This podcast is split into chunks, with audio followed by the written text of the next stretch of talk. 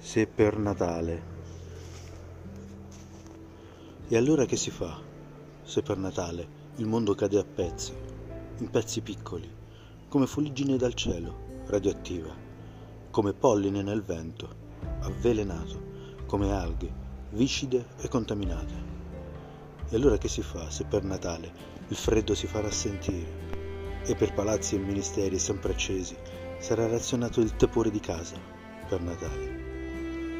E allora che si fa se per Natale il mondo tornasse indietro di secoli e si organizzasse una nuova rivoluzione industriale, un nuovo inizio, nuove materie da insegnare a nuovi bambini, evitando auspicabilmente di iniziare con per colpa di.